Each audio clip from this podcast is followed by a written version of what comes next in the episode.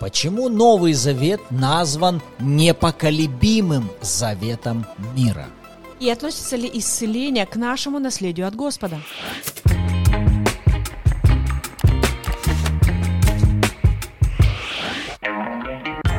Доброе утро, добрый день или добрый вечер всем любящим Бога и Его Слова. Сегодня в нашем списке обетований исцеления 54 глава книги Исаии.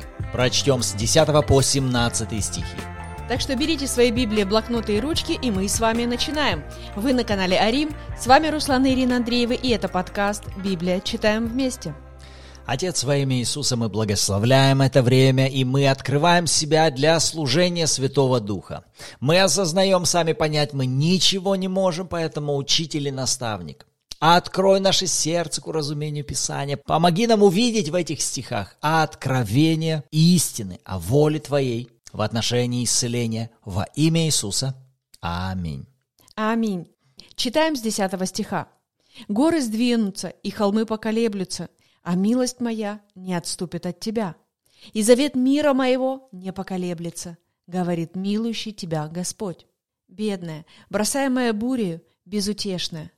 Вот я положу камни твои на рубине и сделаю основание твое из сапфиров. И сделаю окна твои из рубинов, и ворота твои из жемчужин, и всю ограду твою из драгоценных камней.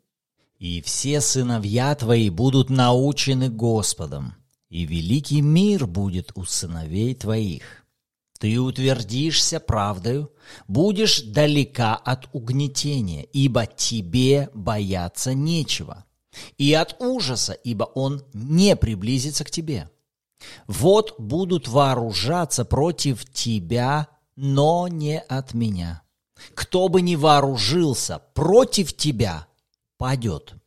Вот, я сотворил кузнеца, который раздувает угли в огне и производит орудия для своего дела, и я творю губителя для истребления. Ни одно орудие, сделанное против тебя, не будет успешно. И всякий язык, который будет состязаться с тобою на суде, ты обвинишь. Это есть наследие рабов Господа, оправдание их от меня, говорит Господь. Аминь. Многие богословы говорят о 54 главе, что здесь есть как пророческое обращение к церкви, так и пророческое обращение к Израилю. Кто-то склоняется к тому, что здесь столько обетований в отношении Израиля, кто-то говорит о том, что здесь все обетования принадлежат только рожденным свыше к церкви. Но давайте, чтобы не входить в богословские какие-то прения, будем держаться нашей главной цели – а какова она? Нам с вами важно увидеть обетование исцеления. Нам важно рассмотреть волю Бога в отношении Его народа, в отношении людей, с которыми Он в завете. И какой бы группе ни звучали сейчас эти обетования, хоть категория Израиля, хоть категория людей, рожденных свыше, все эти люди относятся к людям, вошедшим в завет с Богом. Повторюсь, как Израиль через Божий завет с Авраамом, он является народом завета. Точно так же и мы, рожденные свыше чада Божье, через Иисуса Христа являемся людьми завета. Мы вошли в завет с великим и всемогущим Богом. А именно вот эти стихи я однозначно склоняюсь к тому, что они звучат именно к Израилю. Потому что с пятого стиха он описывает, «Ибо твой Творец есть супруг твой, Господь Саваоф имя ему, Искупитель твой, святой Израилев. Богом всей земли назовется он». Ибо как жену оставленную, скорбящую духом, призывает тебя Господь, как жену юности, которая была отвержена, говорит Господь, Бог твой. То есть здесь однозначно Бог обращается к Израилю. И для нас это обращение крайне важно. Вы скажете, почему?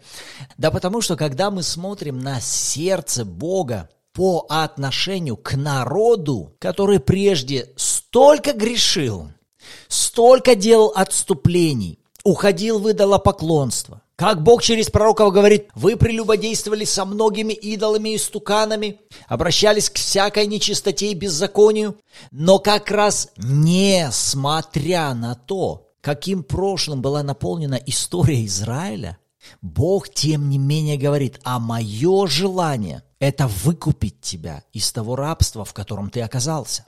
«Я, Господь, искупитель твой». И вот как раз с 10 стиха Бог озвучивает картины восстановления. Буквально он озвучивает свою волю, которую он хочет осуществить в отношении людей завета. Какую волю? Давайте все пункты еще раз перечислим. «Милость моя не отступит от тебя, и завет мира моего не поколеблется, говорит милующий тебя Господь».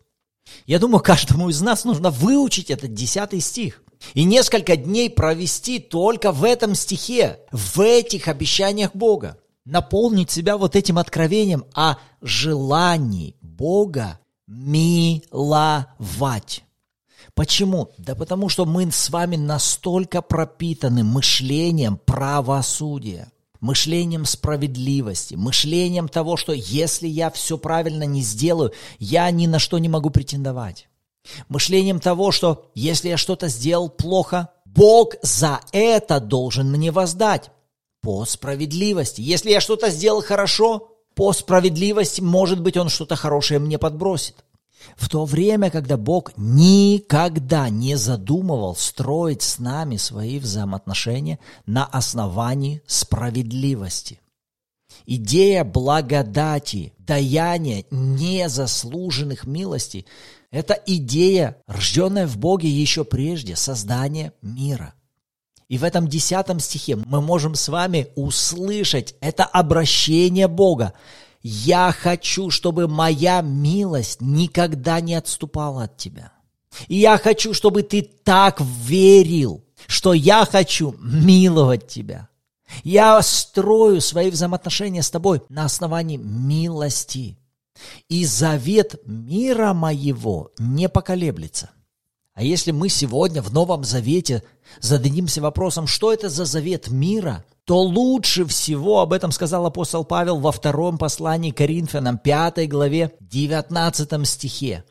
«Потому что Бог во Христе примирил с собою мир, не вменяя людям преступлений их, и дал нам слово примирения».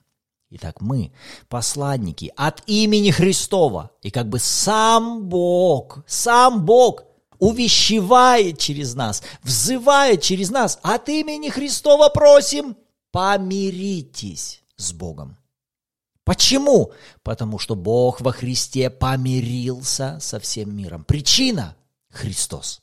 Ибо не знавшего греха Иисуса Христа Он сделал за нас жертву за грех, чтобы мы в нем сделались праведным перед Богом.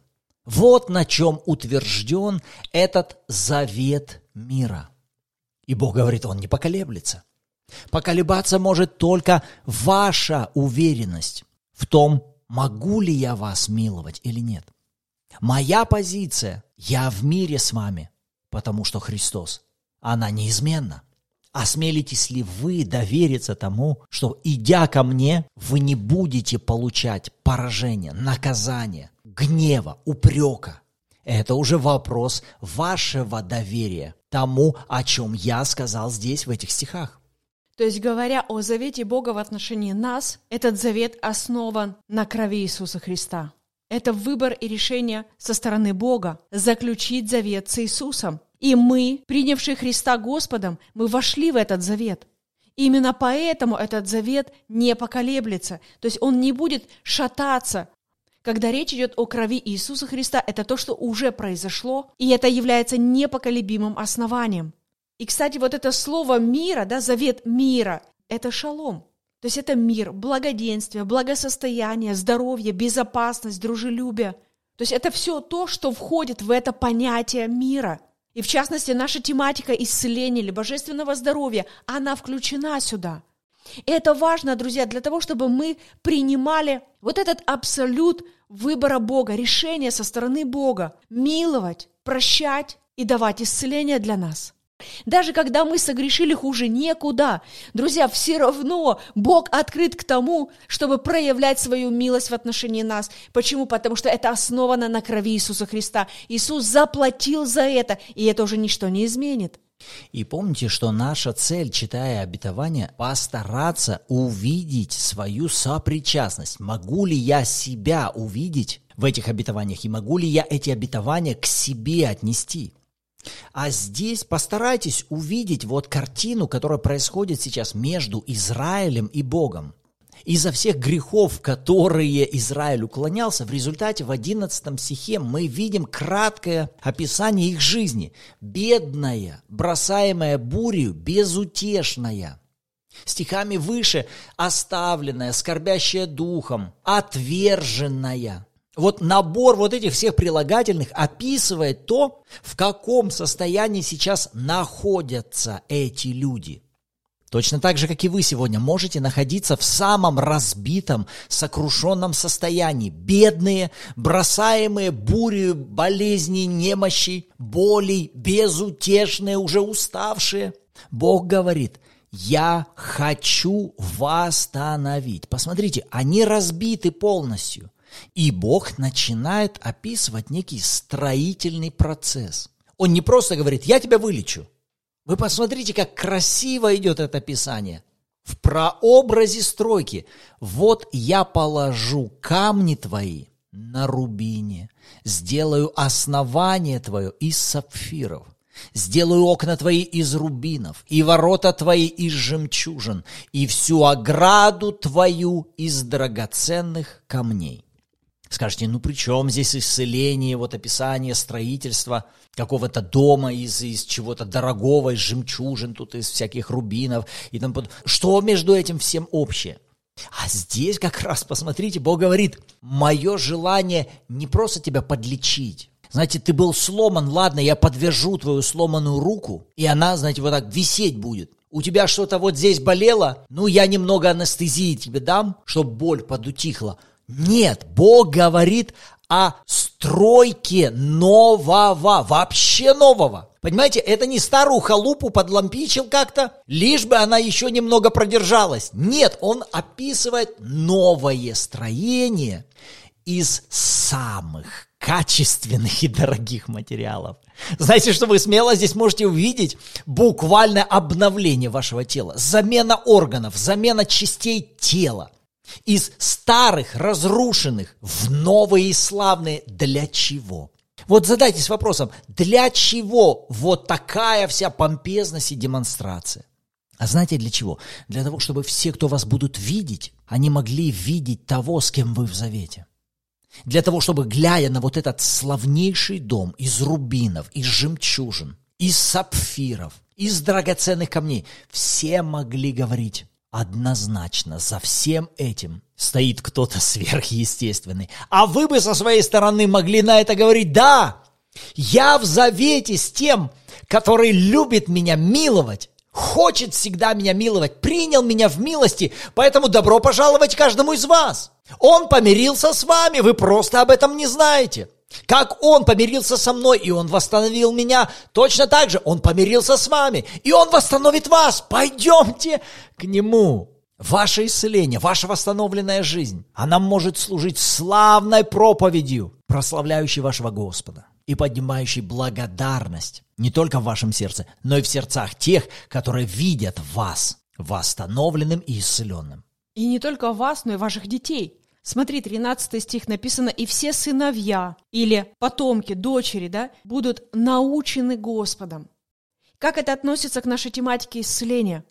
Речь идет о том, что наши дети будут принимать наставления от Господа в вопросах исцеления, в вопросах здоровья. И результатом, смотрите, что будет. Великий мир будет у сыновей твоих или у детей твоих. И вот это слово «мир» снова-таки это шалом, в которое включено это исцеление. Вы понимаете, результатом того, что наши дети будут научены Господом, великое здоровье будет у них. То есть они будут сочные, свежие, крепкие, плодовитые. Они будут полностью исцелены. Если у них не хватало органов, они будут вырастать новые. Если была какая-то дисфункция, она будет уходить из их тела. Если было какое-то нарушение в теле, оно будет убрано полностью. И это нам с вами важно увидеть в этих стихах, чтобы мы с вами имели правильный внутренний образ о наших детях. Особенно если пораженный лживый враг каким-то образом добрался до здоровья ваших детей, Возьмите этот стих, начинайте размышлять над ним, начинайте развивать внутренний образ веры вашего ребенка как абсолютно здорового, сильного, крепкого и целостного. Как ребенка, как человека, у которого великий мир, у которого великое здоровье, то есть много здоровья, большое здоровье – и на уровне тела, и на уровне души. Никаких психологических отклонений нет. Это то, что обещает нам Слово Божье. Но весь вопрос в том, насколько мы с вами ухватываемся за это. Верю, что так это и происходит. И следующее, за что вам стоит ухватиться, это 14-15 стихи. А посмотрите, что Бог обещает здесь. Ты утвердишься правдою, раз. Будешь далека от угнетения, тебе бояться нечего, ты будешь далека от ужаса, ибо он не приблизится к тебе. Будут вооружаться против тебя, но не от меня. Кто бы ни вооружился, против тебя падет. Вы скажете, ну это просто про войны, про какие-то вот бедствия, может быть, про опасность от каких-то внешних угроз. Подождите, но неужели здесь мы не можем отнести эти два стиха буквально к болезням? Потому что точно так же, как физические враги могут взять человека под угнетение, точно так же болезнь может взять тело человека в свое рабство угнетения. И Бог здесь говорит, ты утвердишься правдою, и ты будешь далека от угнетения. Бог желает отвести нас как можно дальше от всякой разновидности угнетения, а болезнь, немощь, какая-либо дисфункция – это есть не что иное, как угнетение. То, что держит человека, что задает ему направление. Следующее, Бог говорит, тебе бояться нечего. Можно ли это обращение отнести к болезням и немощам? Однозначно да. Даже если вы сегодня в совершенном здоровье, крепости и силе, Вокруг вас могут звучать самые разные аналитические предсказания о том, что вот должна быть там эпидемия, вот здесь новый вирус. Или, возможно, какая-то болезнь спустя время проявится в твоем теле. Бог говорит, тебе нечего бояться. Я хочу отвести тебя как можно дальше, чтобы ты не боялся и не ужасался. И Бог говорит, я сделаю так, что этот ужас и страх даже не приблизится к тебе. Можете ли вы взять этот стих и применить его в отношении к болезни?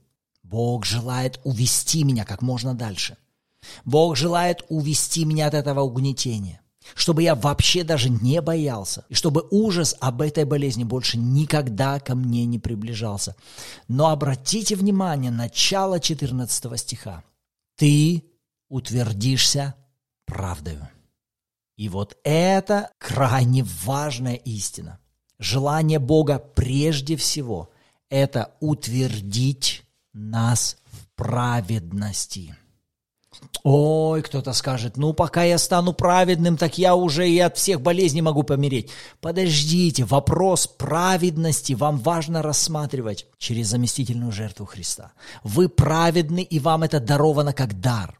Но вот эта фраза «утвердить вас правдою, праведностью», она больше касается именно утвердить вас в правильной позиции перед Божьим Словом. И вот именно эта позиция, утвержденный в праведности того, что Бог сказал о вас, о вашем здоровье, о состоянии вашего тела, о том, что Он будет делать, что Он будет строить, как он будет сражаться с вашими врагами. Желание Бога прежде всего вас утвердить в этом внутри. Затем это будет обязательно проявляться и во всех реакциях в отношении приближающихся даже болезней или где-то звучащих ваш адрес симптомов. 15 стих. «Вот будут вооружаться против тебя, но не от меня. Кто бы ни вооружился против тебя, падет. Это еще второй потрясающий стих. Для тех, которых, может быть, даже услышал какой-то серьезный диагноз. Болезнь, которая вооружилась против вас, чтобы захватить вас пленить вас или поработить вас. В 15 стихе вы смело можете увидеть обещание Бога. Будут вооружаться против тебя. Бог не пообещал, ты никогда этого не увидишь. Да, ты можешь это увидеть. Но я хочу, чтобы ты знал, кто бы не вооружился против тебя. Во-первых, не думай, что это от меня, а во-вторых, Возложи свое упование на того, с кем ты в завете. Ты в завете со мной. Не тебе сражаться. Доверься тому, что я выйду на сражение. Кто бы ни вооружился против тебя, он падет. Не от твоей силы, не от того, насколько ты великий стратег, не от твоей логики, не от твоей силы воли. Он падет, потому что я выступлю против него, как твой партнер по завету. И когда речь идет о том, что это не от наших усилий, это не значит, что нам не надо ничего делать с нашей стороны. Друзья, здесь важно нам иметь здоровый баланс и понимать, что мы не своей силой ведем эту войну, это Дух Божий делает, это истина Божья делает. Потому что, например, вот мы прочитали, что кто бы не вооружился против нас, во-первых, мы знаем, что это не от Бога, и у нас есть обещание, что это потерпит поражение. Дальше в 17 стихе написано, что ни одно орудие, сделанное против тебя. Вот сюда вы смело можете подставлять, что ни один диагноз, ни один симптом, ни одна болезнь, ни одна дисфункция, тобто ничто, сделанное против нас, против нашего здоровья, против нашей целостности, не будет успешно. У нас есть это обетование, Бог пообещал. Но вопрос весь в том, насколько я принимаю это. Насколько я наполняю свой разум этим, насколько пятерка моей души подключается к этому, чтобы видеть верой, как это происходит. Видеть эти победы, которые приходят в нашу с вами жизнь благодаря Иисусу. Не поражение видеть, не поражение рассматривать. Понимаете, когда симптом пришел в ваше тело, вам не в интернет нужно идти, чтобы проверять, а что означает этот симптом. Лучше, прежде всего, и первое, что вам стоит сделать, это взять Библию и обратиться тут же к причине вашего исцеления. Потому что то, что вы узнаете, название этой болезни, это не значит, что вы смогли ее остановить. Нет, друзья, отпор вы можете дать тогда, когда вы узнали это в Слове Божьем. Когда вы берете Слово Божье, вы открываете Исайя 54 главу, 17 стих, и вы начинаете провозглашать, «Ни одно орудие, сделанное против меня, никогда не будет успешно. Я не разрешаю никакой болезни, никакой немощи, никакому диагнозу быть или оставаться в моем теле. С этого момента я отказываюсь это принимать как должное. Я буду учиться видеть себя совершенно здоровой, полноценной, сильной, крепкой, сочной, свежей и плодовитой. Да, может быть, вам поставили диагноз, может быть, симптом постучался в ваше тело, потому что оружие было сделано, приготовлено, и, может быть, даже пораженный лживый враг уже выстрелил в вашу сторону и в ваше тело. Но это не повод сдаваться, это не повод останавливаться или говорить, ой, ну, ну, ну у меня, наверное, не работает, почему? Ну вот симптом пришел в мое тело. Ну и что, разве Библия изменилась? Разве обещание Бога перестало иметь силу в отношении нас? Нет, скажите этому орудию, ты поражено, ты не имеешь права. Рак, ты не будешь распространяться в моем теле. Инфекция, ты не будешь завладевать моими органами. Я не разрешаю этому быть. Я не принимаю. Бог на моей стороне. Иисус меня уже исцелил. И вы идете во взаимодействие с Богом, со Словом Божьим, для того, чтобы сказать всякой болезни, нет, я не разрешаю этому быть. И после обещания ни одно оружие, сделанное против тебя, не будет успешно, двоеточие, всякий язык, который будет состязаться с тобой на суде, ты обвинишь. И, как правило, когда болезнь касается нашего тела или какие-то симптомы начинают обнаруживаться в вашем теле, знаете, что с этого момента начинается? С этого момента в ваш адрес начинают звучать самого разного рода голоса. Если хотите, вот в этом прообразе вы оказываетесь в судебном заседании где эти голоса пытаются вас обвинить, привести вам кучу аргументов, почему ты этого заслуживаешь, почему это на тебя пришло, приводя разные доводы с одной целью, чтобы вы с этим согласились и сказали, ну да, я виноват. В то время, когда Бог говорит, тебе нельзя с этим соглашаться, это не твое наследие – и одна из частей Божьего обещания, Бог также желает, чтобы у вас, в вашем сердце и в ваших устах были слова, которые вы будете говорить настолько смело, настолько твердо, чтобы не принимать осуждение в свой адрес, а наоборот осуждать все, что выступает против вас. Всякий язык, который будет состязаться с тобою на суде, ты обвинишь. Всякая болезнь, которая выступает в ваш адрес на суде, претендуя на то, чтобы вас обвинить. Бог говорит, я хочу сделать так, чтобы ты заявил ей, что ты оправдан. А вот на той стороне, вот там виновник. И посмотрите, как заканчивается 17 стих. Вот это все перечисленное в 54 главе. Это есть наследие рабов Господа. Оправдание их от меня, говорит Господь. Вот эти все перечисленные пункты обещаний Господа, Он говорит, это ваше наследие. Документы о праве собственности оформлены, подписаны, нотариально заверены. Это ваше наследие. И вот здесь уже тогда стоит вопрос, что мы сделаем с этим наследием? Мы возьмем его, мы вступим в правообладание, мы активируем это наследие, или так и будем продолжать дьявола убеждать, что вы не имеете на это права. У вас нет никаких законных прав. Куда вы посягнули? Какое здоровье, какая крепость, все сегодня болеют, все еще хуже будет. Нет, Писание говорит, вот наследие рабов Господа. И причина, почему мы вошли в это наследие, почему нам даровано это великое оправдание и великий завет, это любовь Бога Отца и жертва Божьего Сына Иисуса Христа. Аминь. Аминь. Вот, друзья, на что Господь обратил наше внимание, когда мы читали эти стихи, а на что Он обратил внимание ваше. С радостью почитаем обратную связь в комментариях и в чате Bible в Телеграме. Напоминаем, что там же каждую субботу в 14.00 по киевскому времени у нас проходят онлайн-эфиры в аудиоформате. Добро пожаловать всем желающим!